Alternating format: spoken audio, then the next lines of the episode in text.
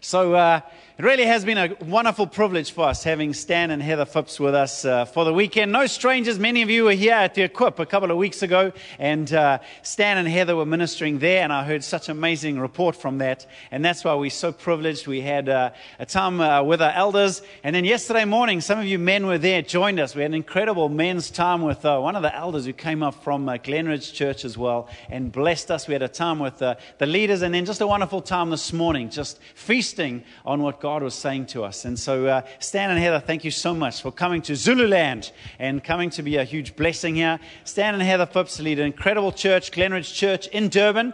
And uh, soon after uh, getting saved, I was in Durban, and, and uh, that's where so much of the foundation to my faith was laid in that church. And so, it's always got a very special uh, place in my heart. And we so appreciate you. And uh, Heather's going to be introducing her man some more. So, come on, Heather, we want to hear from you. And so, let's put our hands together and welcome Heather to the stage. Thank you so much. Um, I feel like I told everybody this morning, I feel like we're locals now. We um, back the second time. I'm a little bit worried that we bought the rain again because it rained when we came for the equip. But um, we found the best place to have coffee. Chad, you can tell your brother Lee, best coffee in Richards Bay. Um, Empangeni, we're going to have to come and have coffee there somewhere. Um, but yeah, thank you. It's been wonderful to be here. Um, we do feel like family. We, we don't feel like visitors. We feel like we're part of your family now. You have welcomed us, and we, we're delighted to be here. So I know Stan the man is going to bless you tonight. So come on up, babe. Come and bless them. So just before you go, Heath, I just, um, you know, to Jesus says, you, uh, the book of Acts talks about Jerusalem, Judea, Samaria, outermost parts. And I think you can, you can maybe reach your Jerusalem by yourself, but you certainly can't reach your Judea by yourself. You need regional partners. And if you need, if you want to reach the outermost parts of the world, you need international partners. And so it's an amazing thing to be part of a partnership that is both local and regional and beyond to the, to the outermost parts of the world. I'm absolutely convinced no church, no group of people will get done the job that Jesus wants to get done by themselves. And we need each other profoundly. And as part of the NCMI partnership, actually, we need other partnerships like NCMI, thousands of them, to reach this world and to change the, the lives of men and women and build the things that God wants us to build. But in light of the, the uh, elections, I've, I've had this, this text, Zechariah chapter 8. I, want, I would love Heather to, to read it over you. And she's going to replace the word Zion with the word uMhlathuze. Is that right? Is that right? Did I say it right? And um, so just, just listen to this. This is out of the message, Zechariah chapter 8, verses 1 to 8, or thereabouts. So, um, you got it, man? Got it? No? Got it? Yes, got it. You're going to hold that for me. Okay. okay, this is what God says in Zechariah 8. He says, A message from God of the angel armies. I'm zealous for uMhlathuze. I care. I am angry about uMhlathuze. I'm involved. God's message. I've come back to uMhlathuze. I've moved back to uMhlathuze. Um, uMhlathuze's new names will be Truth City, and Mountain of God of the Angel Armies, and Mount Holiness. A message from God of the Angel Armies. Old men and old women will come back to uMhlathuze, sit on benches on the streets and spin tales, move around safely with their canes, a good city to grow old in. And boys and girls will fill the public parks, laughing and playing, a good city to grow up in. A message of, from God, the angel armies. Do the problems of returning and rebuilding by just a few survivors seem too much? But is anything too much for me? Not if I have my say. A message from God of the angel armies. I'll collect my people from countries to the east and countries to the west. I'll bring them back and move them into uMhlathuze. They'll be my people and I'll be their God. I'll stick with them and do right by them. How profound is that, eh? Amazing promise that, eh? I love that. A, lo- a place to grow old in, a grace to pl- grow up in. That's the plan of God for the cities of this earth. A good place to grow up in and a good place to grow old in. And God is zealous for his people and zealous for the nations of the world. Let me just put my timer on there. There we go. So, tonight, I want to look at Isaiah 61 rebuilders and restorers. This text has, uh, has really gripped my heart over the last couple of years, especially considering what we're going through and what we've gone through in terms of COVID. And uh, I'd love us just to have a look at this text and to receive the commission from God that He has for us to be rebuilders and restorers. And I uh, hope we'll get to unpack that a little bit more. So it says this in Isaiah 61 The Spirit of the Sovereign Lord is on me. Sorry, just to interrupt that straight away. Luke chapter 4, Jesus says these very words. He stands up in the synagogue and he finds the scroll and he reads this of himself. So actually, these, these first few verses, these, that he's actually, this is, this is what he reads. And so when we read these, we know who the Spirit of the Lord is upon. It's Jesus. So, with that in mind, we continue to read. The Spirit of the Sovereign Lord is on me because the Lord has anointed me to preach good news to the poor. He has sent me to bind up the brokenhearted, to proclaim freedom for the captives, and release from darkness for the prisoners, to proclaim the year of the Lord's favor. The year of the Lord's favor was the year then all debt was cancelled when everything was put back to reset, was reset again, and you started again every 50 years. This was a, this was a, Jesus has come to reset our lives, friends. Jesus has come to wipe away the debt. Jesus has come to put in place something so that we're in constant reset. We're constantly resetting in Him. And we're going to break bread just now because that's the reset moment. Every time we break bread, it's the reset of God, you've reset me. It's the year of the Lord's favor. I've forgotten that. I've started to act to my own strength. I've started to think it's all about me. I've started to think it's all about this or that or whatever it is. And I'm overwhelmed because the country's full of this and we're not. And back to the year of the Lord's favor is on you, my boy. To proclaim the year of the Lord's favor and the day of vengeance of our God. There is a moment when people will face the audience of one. It says that in Revelation chapter 5 when everything on this planet will, will acknowledge him as king. And if you have not put your hand in the, in the hand of Christ, if you've not put your faith in Jesus at that moment, it's too late. If you're sitting here tonight and you've not put your faith in this Jesus, He's come to reset your life. If you put your faith in Him, it'll be incredible what He will do with you. He will change everything about you. You'll change the way you think, the way you see, the way you hear things, the, what, you, what you think you're capable of. He's going to reset all of that for you. He goes on to say, to comfort all who mourn, and to provide for those who grieve in Zion, to bestow on them a crown of beauty. To bestow on them a crown of beauty instead of ashes, the oil of gladness instead of mourning. This is what Jesus does for us, friends. When we're feeling like we're not looking great, like we've got ashes on us, He comes and puts a crown of beauty on us. When we're lacking joy and we, we are mourning, and some of us are mourning. I met a lady earlier who lost her husband, not through COVID, but through some other unfortunate circumstances. And she's mourning. I want to say to that lady if you will go to Jesus, if you will go to Jesus, He'll put an oil of gladness over you supernaturally beyond what you can understand. A garment of praise instead of despair. He's going to clothe you with praise. One of the greatest weapons we have in this world is worship. And when we worship Him, we receive a garment of praise instead of a spirit of despair. A weak spirit, that's what that means. A failing spirit.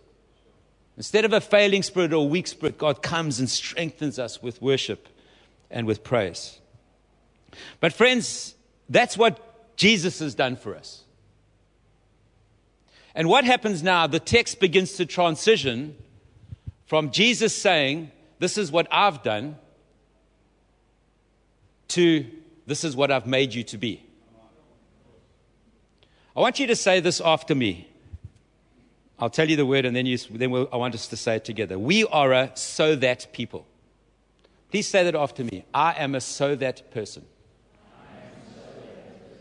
I am a so that person. The reason why we're a so that person is that everything that Jesus has done for us is so that we can become something in his kingdom. It's so that we can become a kingdom of priests. It's so that we can become a holy nation. It's so that we can become an oak of righteousness. That's what it says here. You will become, they will be called. That's what he comes to do. And when we get, when Jesus gets hold of us and we get hold of him, those things become ours. Everything we need for restoration, everything that we need to move forward, everything we need to recoup and to reset is in those first three verses. There's nothing that's left out. Nothing. So that they will be called oaks of righteousness. And commentators say oaks there is used to portray something that is significant, large, noticeable, prominent, are some of the words they use. So Jesus comes and he puts all of this in place on the cross and he releases it to us as we put our faith in him so that we can become large, significant, noticeable, noticeable prominent, righteous people. People that have right standing with their king.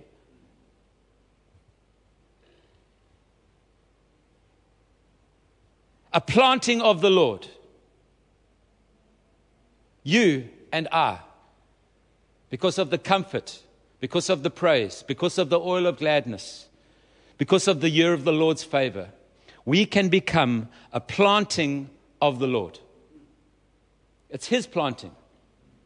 So when He gets hold of our hearts, we become that work of His hands.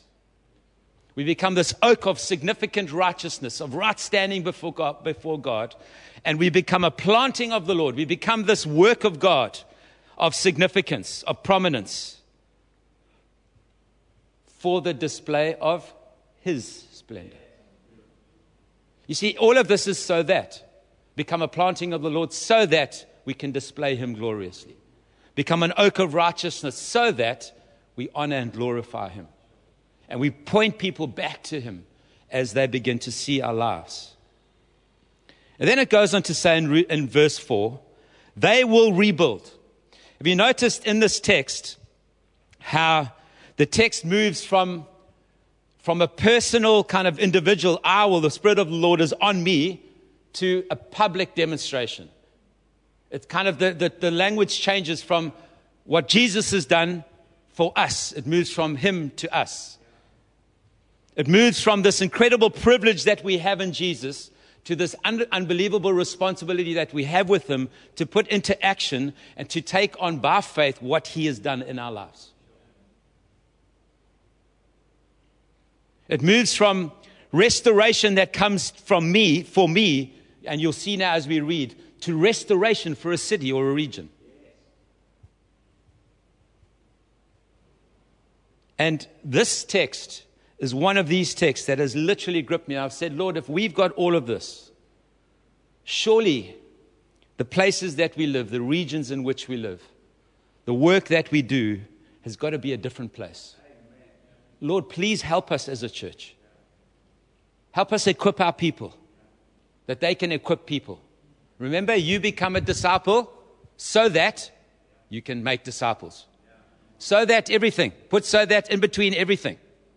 It's never about, it's never about me. It's I'm blessed so that I can be a blessing. God has blessed me so that I can continue to bless others. Just put it into everything. Everything in the kingdom of God so that. So that. That's what God is, that's how He works. Is this me spitting on this thing? No, it's not. He carries on, he says in verse 4, he says, They, so they'll be called oaks of righteousness, a planting of the Lord, a display for his, of his splendor. They will rebuild ancient ruins and restore places long devastated, and they will renew ruined cities. That we have been, that have been devastated for generations. So you see, friends, this is not, this is, this is a massive work. This is like hundreds of years of devastation, hundreds of years of ruin. But then the people of God, the man of God, the Son of God, Jesus comes, he does a work so that his people can be rebuilders, restorers, and renewers, so that places that have been long devastated can become whole again.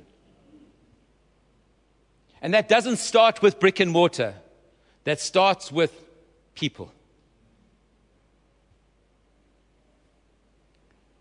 A 70 year old man or woman that has never met Jesus, or lived, or maybe has known Jesus and never lived in the forgiveness of God, or never been able to forgive, in a moment of clarity, for 70 years of, of devastation, they can find God in a moment and be renewed and restored.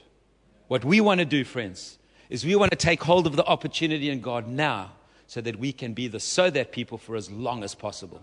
We don't want to get there when we're 70 and only have a couple of years left. We want to get there as quickly as possible. We want to see the teenagers get there and they start to click so that, so that, so that, so that I can be, so that I can be, so that I can. So that they can have a lifetime of building and renewing and restoring. Aliens will shepherd their, your flocks, foreigners will work your fields and vineyards, and you will be called priests of the Lord, and you will be named ministers of our God. You will feed on the wealth of the nations, and in their riches you will boast. I'm not exactly sure what that means, but it sounds like people from overseas are going to come and pour money in us.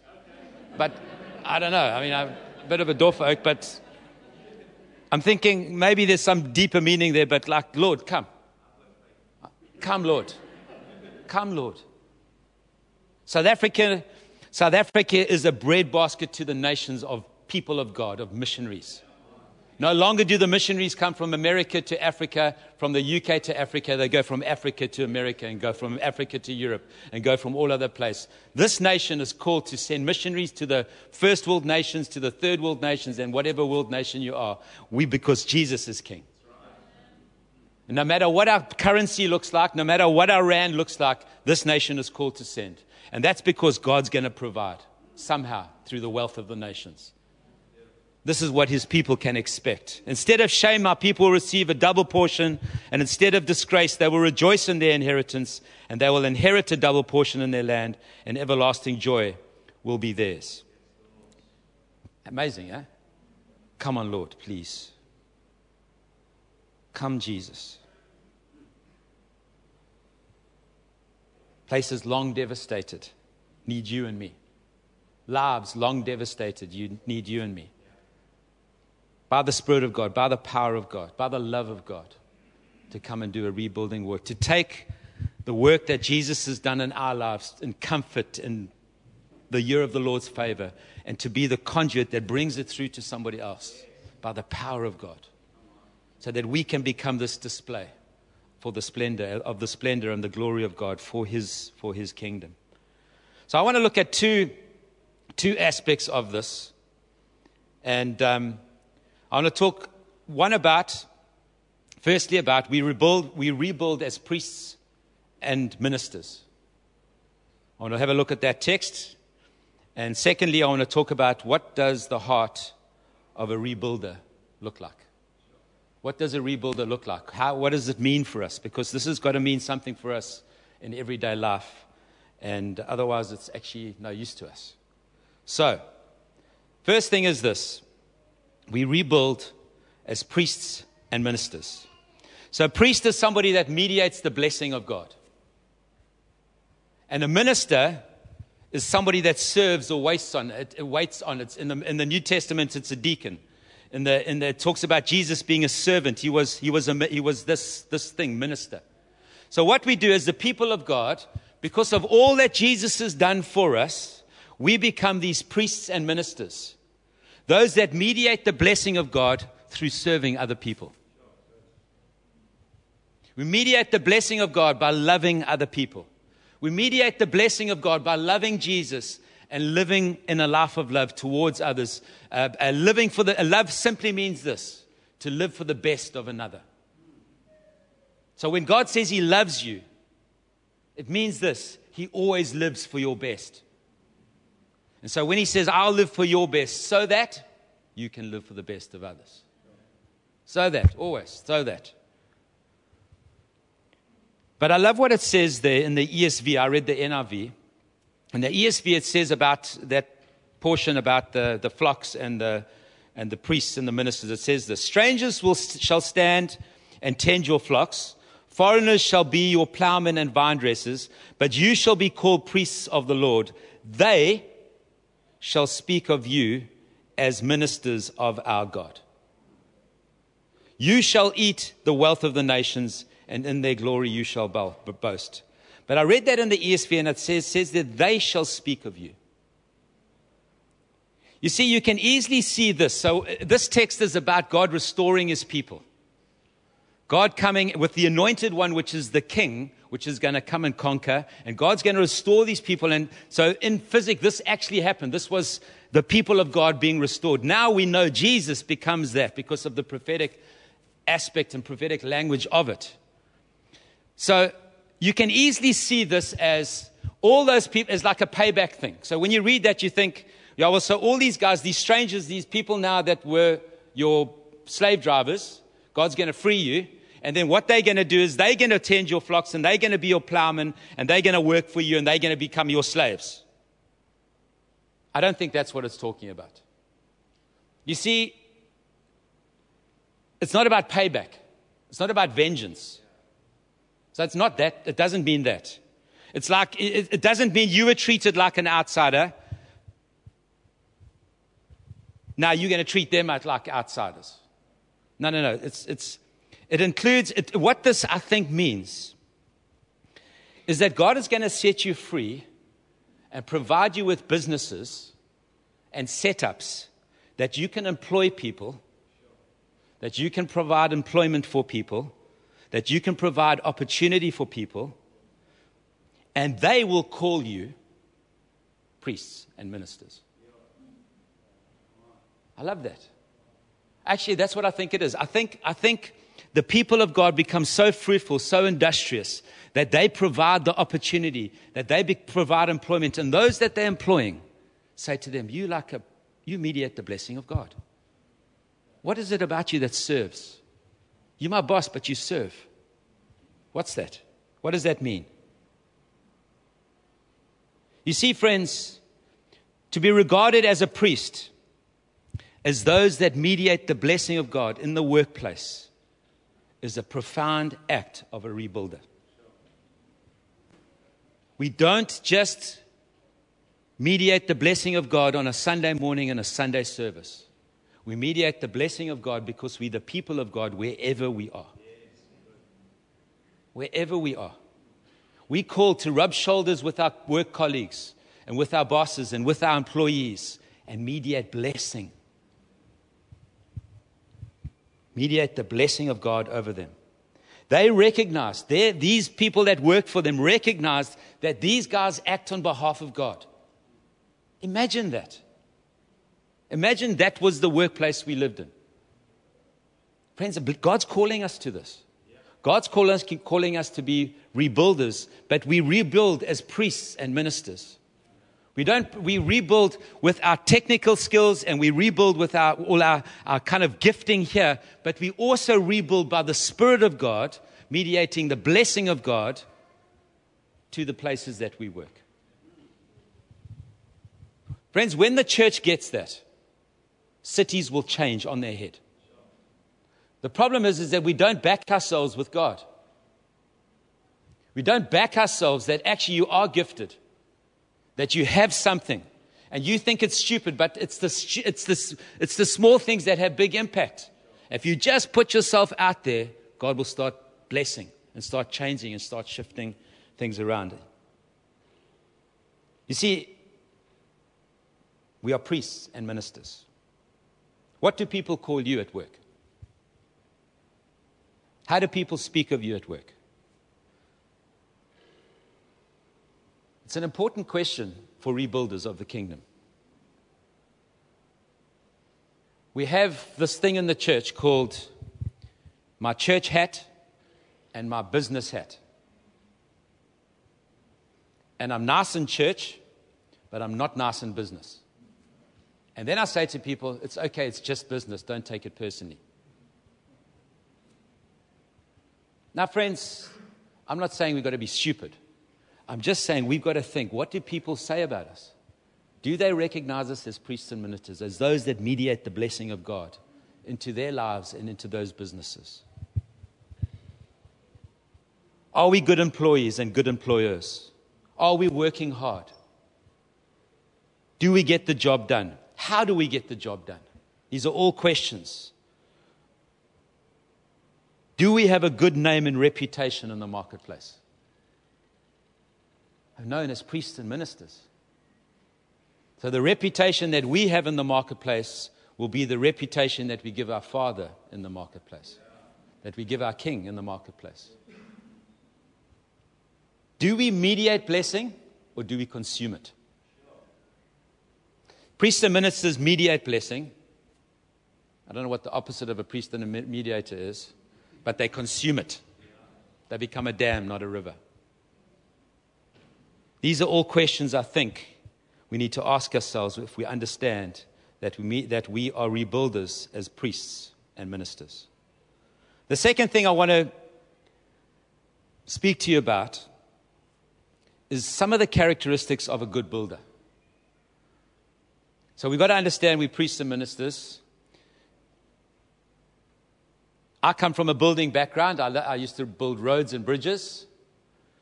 And building is a very methodical thing. Building, eh, you, you think of a, a fancy bridge, and when you look at it, you think, wow, what a work this is. This is unbelievable. But when you're actually building it, because you've got tons of drawings, tons of drawings and concrete drawings and steel drawings and all sorts of drawings, shutter drawings, and, and then you've got drawings for every single piece. But when you start at the bottom and you just take the first step and you build that, and you take the next step and you build that. It's actually uncomplicated because it's just one step at a time, one row at a time, one layer at a time. That's what building is. Building, building is not a flash in the pan, get it up as quickly as you can. That rhymes again, bro. I'm on it. It's just flowing. It's it, it, building, proper building takes time. Who's built at home before? They say it's to, they say it's to take three months. It doesn't. It takes six. And you get, you're pulling your hair. I just want these guys out of here. It always takes longer than you think. Because you come up with things you don't understand. You don't know what's under the ground until you start digging. You start digging, oh, now what? Sewage pipe. Well, we've got lots of sewage pipes in our lives. hits a sewage pipe, Lord, please help me. Building, building takes time, friends. And um, the first thing that you need to know if you want to be a good builder is you've got to be able to read the plans. So you've got to have a heart for God, and you've got to have a, get the heart of God so that you can get the plans of God, which includes, and I've left my Bible over there because I can't read it in this light, which includes reading this thing because this is the plans of God. And if we begin to read this as a builder, Lord, how do I rebuild? How do I? It changes the way you read this. This becomes more of a manual to rebuilding than it does some kind of spiritual thing that's got no application to my life. You've got to read God's plans. And God's plans are for people, friends. And when God puts a bunch of people together, it's called a city. And a city is made up of a bunch of believers called a church. And when those churches begin to do what they call to do, the city begins to change because it's about people. And so, one of the things of a rebuilder is you never ever see people from a worldly point of view. It says that in this text. It says you, you don't regard anybody from a fleshly point of view. What you're doing is when you see people, you see the call of God on them, and you see the gold inside of them, even though it doesn't look very gold at the time, and you ask God for ways to pull the gold out of them so that they can become the people they're called to be. That's what love looks like. The second thing, if you want to be a, bit, a good builder, I'm just going to rush through these, is that you've got to build on a good foundation. There is no other foundation for your life than Jesus Christ. Any other foundation is sinking sand. We sing a song like that. Any other foundation is sinking sand. No matter how, think, how good it looks, how fancy it looks, if it's built on sand, it's not going to last. That is a basic building principle. The way to build a foundation is you've got to get it onto the rock. And if the rock is deep, you put piles down. You smash things down into the ground until they hit the rock, and then you build a concrete plinth on top of them, and then you build on top of that. And then that thing won't move. And it's exactly the same in the kingdom of God, friends. We have got to build on the foundation of Jesus. And it says in 1 Corinthians chapter 3 verse 10, by grace God by the grace God has given me, I laid a foundation as an expert builder and someone else is building on it. Friends, if somebody else can't build on your work, you're not building well. You've got to somebody be able to take your work further. I'm building so that somebody else can build on top of my work. It's like a basic thing here. Actually, Paul, Paul does this. He's building in such a way that somebody else can come and lead the church after him and continue to build. Doesn't have to re excavate and re underpin because he hasn't built well. He's, he comes and he's just able to keep building. But each one should be careful how he builds. Got to be careful. For no one can lay any foundation other than the one already laid, which is Christ Jesus. Foundations, friends, are so powerful, are so simple. They, they're unseen, they're messy work. When you, when you build foundations in areas where bridges are, and remember the reason why there's a bridge there is because there's water there. Now you are digging below the water line, and you've got to put concrete down there. It's messy, it's expensive, Nobody even knows what they look like. And you think the guys have been working there for six months, and what have they done? They've done nothing. No, they've been doing all the hard work. It takes time to come out the ground. It takes time to come out the ground. I think it can take 10 or 15 years for a church to come out the ground, to start to launch into part of what God has for them. Uh, it's not quick. Anything quick, be careful. No get rich quick schemes in the kingdom of God. I think Richard Foster said this. He said, The desperate need today is not for a greater number of intelligent people or gifted people, but for deep people. Deep people. Got to be on a foundation. And speaking of depth, your depth will determine the load that you can carry. Can I just go engineering once again? So, a beam, when you load a beam, if you increase the depth of the beam, it increases the, the load carrying capacity of that beam, not by the amount of the depth, but by the square of the depth. In fact, it's more than the square, it might even be to the eighth. But it's, it's exponentially, the more, the deeper you are, the deeper, if you double the depth, you like quadruple the load. And it's exactly the same in the, in the kingdom of God, friends. If you go deep, you'll be surprised at what you can carry. And that's what Jesus provides for us. He provides depth for us in that beginning part of Isaiah 61 so that we can carry load, so that we can have good foundations. That's what the redwoods do. You know what the redwoods do? They don't go deep, they go shallow, but you know what their strength is? Each other. Their roots interconnect and the winds come, the roots interconnect, and that massive 100 meter long tree just stands.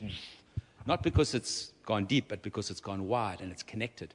So, depth and, and this kind of foundation comes, friends, by going deep with God and going wide with people.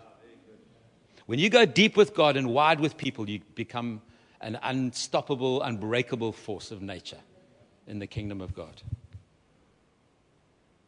Carries on, it says there, be careful how you build and with what you build. You've got to be careful how you build and with what you're building. So when you build with the Word of God, when you build with the life of Jesus, when you build with the Spirit of God, it actually blasts. Something happens. Something. And he goes on to say in 1 Corinthians 3, verse 13, he says, This work will be shown for what it is because the day will bring it to light. It will be revealed by, with fire, and the fire will, um, and the fire will test the quality of each man's work. If what he built, has built survives, he will receive his reward. Do you know how you know if you've been careful of how you built and be careful, you're careful with what you built? Do you know how you know? Time. More than time, fire and time. Pressure and time will determine whether you build for the long haul. Pressure. That's what it says. The fire, the day will come and it'll be revealed with fire. As soon as we're under pressure, friends, that's when we know what, how we're building with. And that's why we grow when we suffer. That's why we grow when we're in hardship, because we get put back onto the rock when we're in tough times. Don't despise that. I said this to the eldership team the other night. I said, We've got to be people that learn to take pain and turn it into privilege. The gospel always does that. It takes suffering and turns it into growth. If you want to be first, you must be lost. So if you feel like you're lost all the time, you've got to put Jesus first. You become lost, and then Jesus will promote you. See, we've got to turn pain into privilege. If we never turn pain into privilege, we live in the pain and we stop seeing the privilege. And we stop, and, and this is especially true in ministry. We have the privilege, friends, of knowing Jesus we have the privilege of having a secure foundation. We have a privilege that COVID can come at us and hardship can come at us, and we can stand because we're standing on something that is not us, that is transcendent, that is powerful, that is omnis- omniscient, that's all those big omni words, just powerful. We don't get moved easily. pressure, and time. Friends, if you build with Chinese in the kingdom, sorry, Chinese guys, it can look great for a week.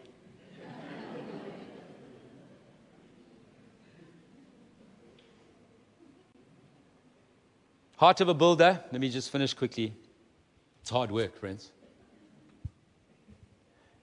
Nothing of value comes without hard work. It's like, sorry to have to tell you this.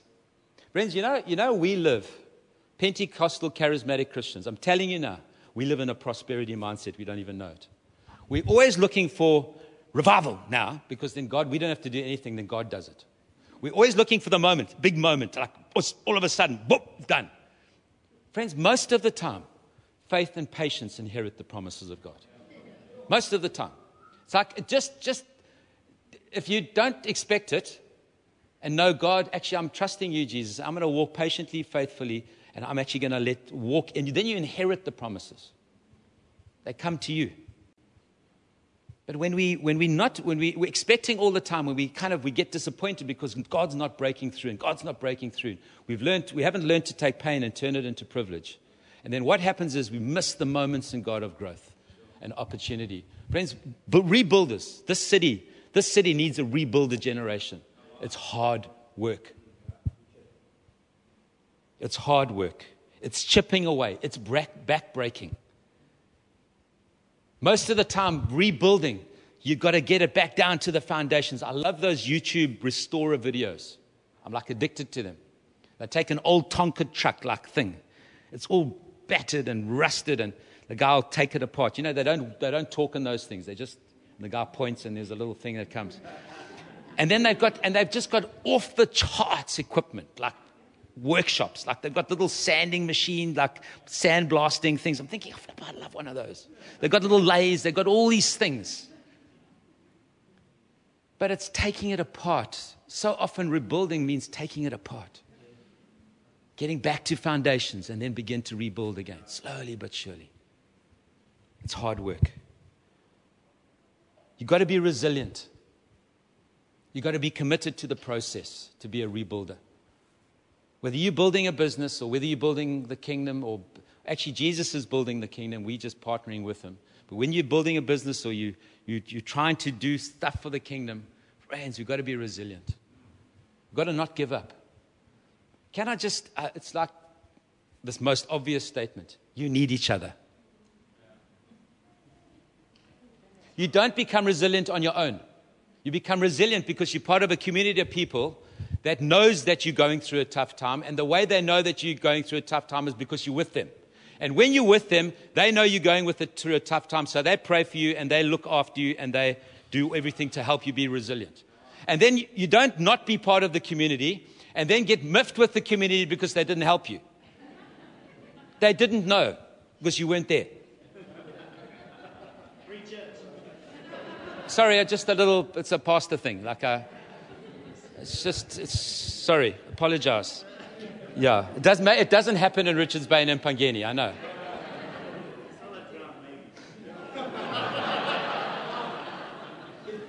last one, last one. Build with the long game in mind. Build with the long game in mind.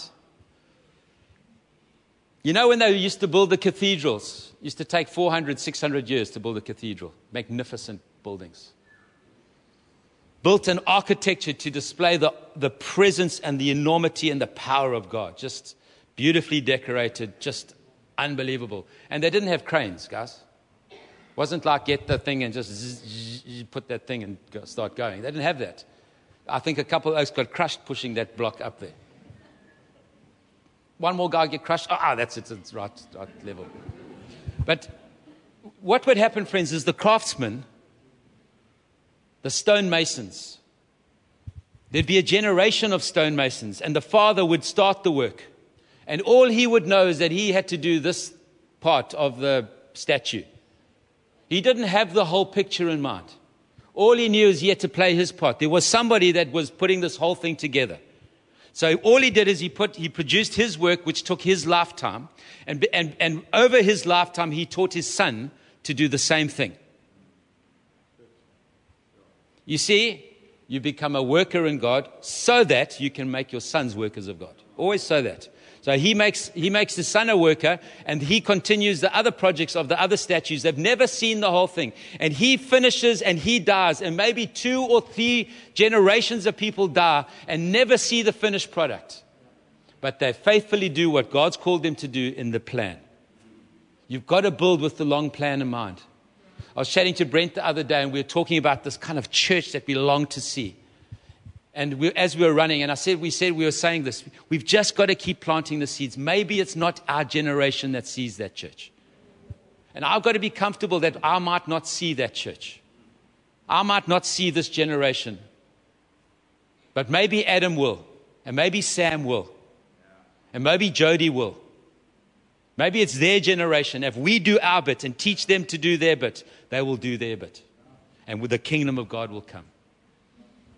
We've got to be rebuild. We've got to have hearts of rebuilders and restorers. We've got to be these people that take the work that Jesus has done and apply to our lives so that we can give it away to others. We've got to be these people that rebuild as king, as, a, as priests and ministers. You're not just an accountant or a lawyer or a teacher. You're a priest, minister, teacher.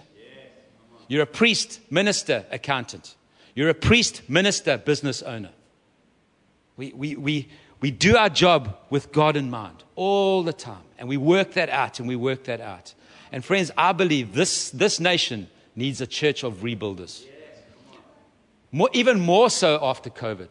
But I think more than anything, the church, the church needs a, a, a, minority, a creative minority of rebuilders and restorers begin doing their work and slowly influencing and slowly but surely playing the long game and slowly teaching their kids and slowly teaching their children's children and blessing the nations as we slowly begin to rebuild. And we do that because of everything He has done, because we live in the year of the Lord's favor. In Jesus' name, amen. Bless you guys.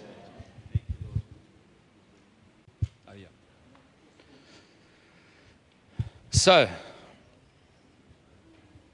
great way to finish this off, to land this. On your seats is a wafer. What are these things called? Mag- miracle meals. I think if you had to ask me, how do we rebuild? What's the, what's the key? What's the secret? There isn't a secret because it's not a secret. His name is Jesus.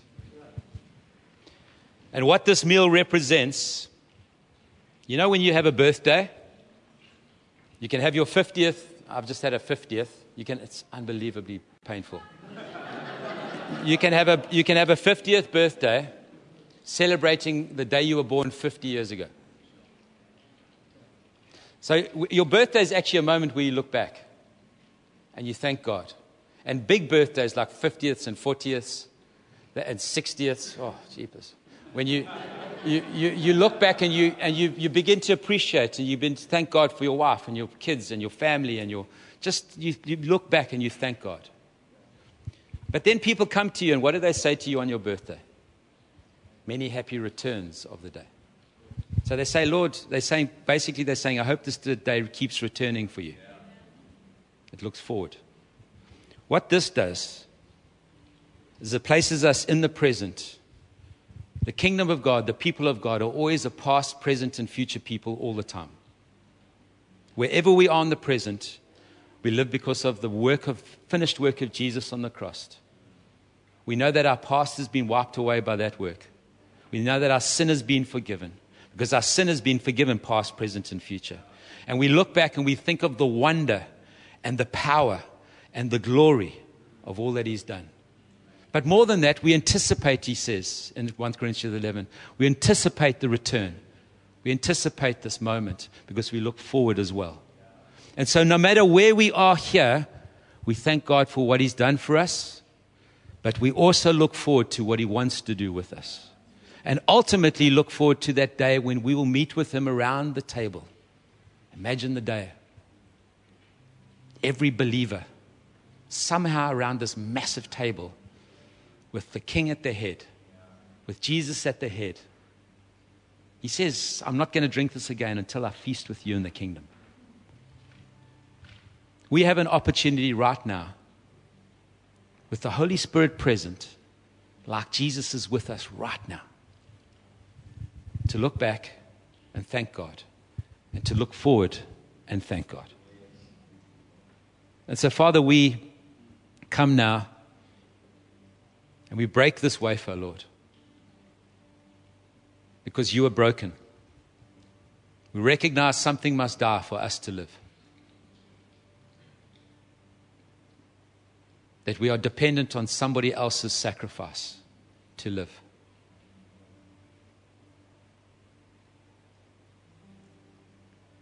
We thank you that we can receive comfort from you, we can receive forgiveness from you.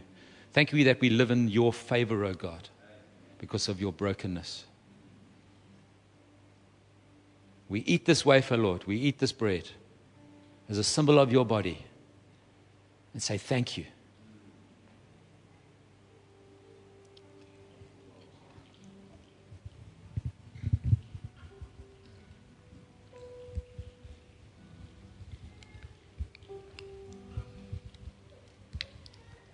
End of the meal, Jesus took the cup.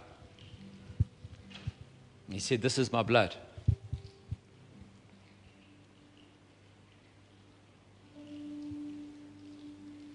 Never again will your sin ever count against you. Never, ever again. Never again will you ever, or should you ever, live in condemnation.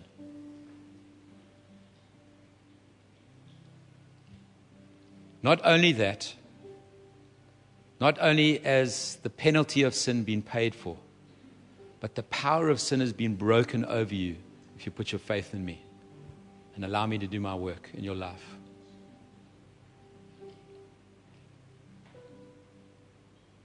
And my blood and my body and our togetherness has set a future up for my kingdom in this region, in this church, in your church, and in your life.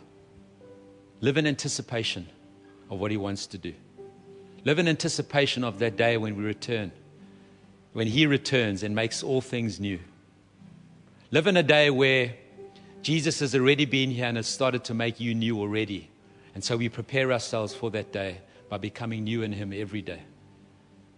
And we drink this blood, this, blood, this, this juice, in recognition of the blood of Jesus, the forgiveness of sin, and the future that He has for us. In Jesus' name.